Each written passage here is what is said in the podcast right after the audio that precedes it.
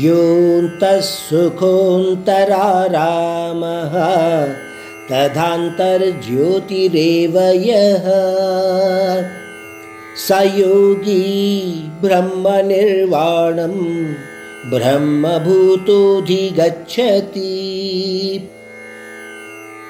మీరు అంతకు ముందు అధ్యాయాలలో విన్న ఒక్క విషయాన్ని మరొక్కసారి కృష్ణుడు ఇక్కడ చెప్తున్నాడు లేదా గుర్తు చేస్తున్నాడు భగవంతుడు అన్నాడు మీరు గుర్తు తెచ్చుకుంటే ప్రయత్నము చేస్తే ఎవరైనా నన్ను చేరుకోగలరు.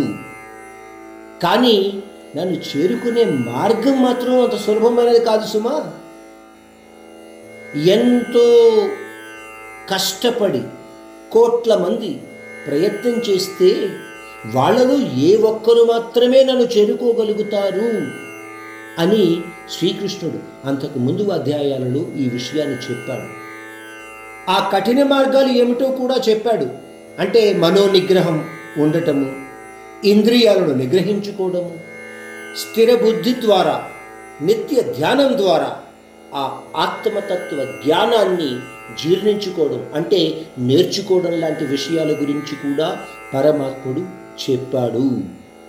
అంటే వీటి ద్వారా సాధన ద్వారా ఇవి అన్నీ కానీ నువ్వు సాధించగలిగితే నన్ను చేరుకోగలవు అన్న విషయాన్ని అంతకు ముందు అధ్యాయాలలో శ్రీకృష్ణుడు మనకు తెలియచేశాడు.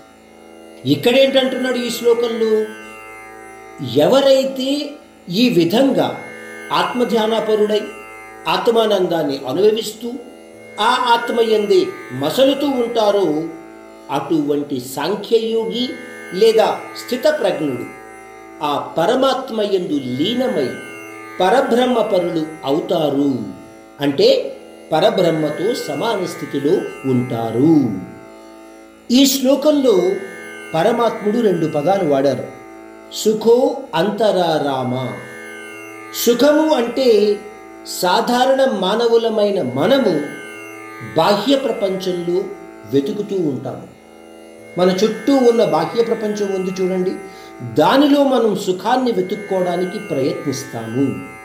అంటే శరీరానికి కానీ దానితో కూడిన మనసుకి కానీ ఆహ్లాదాన్ని ఇచ్చే విషయాలలో ఆసక్తి చూపిస్తూ ఉంటాం. పోతే సుఖము అనేది ఏమిటి? మీలో ఒక అనుభూతిని కలిగించేది మాత్రమే.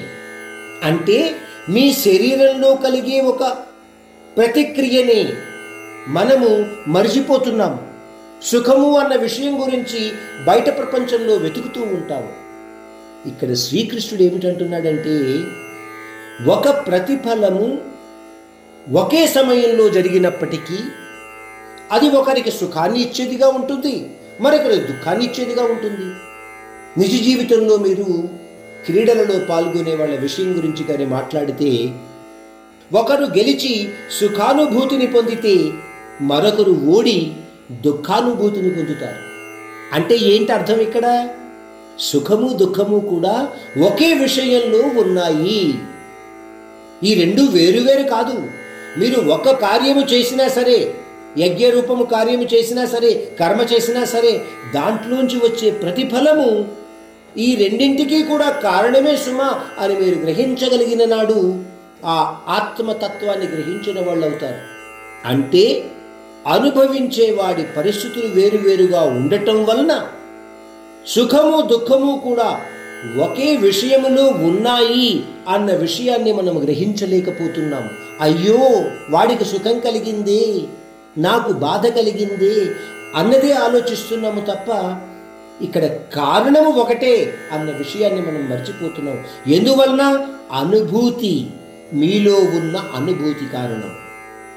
కానీ పరబ్రహ్మపరుడైన సాంఖ్యయోగి మాత్రము నిత్య ఆత్మానందానుభూతిలో లీనమై ఉంటాడు కాబట్టి ఎటువంటి పరిస్థితిని కూడా వాడు గుర్తించకుండా కేవలము ఆత్మానందాన్ని అనుభవించటానికి మాత్రమే అతని కర్మలన్నీ జరుగుతూ ఉంటాయి. శ్రీకృష్ణుడు ఈ శ్లోకంలో చెప్పిన విషయాన్ని మీరు గ్రహించగలిగితే సాధన ద్వారా కొన్ని కర్మలైనా మీరు చెయ్యగలుగుతారు. అని నేను మీకు ఒక్కసారి చెప్పదలుచుకున్నాను.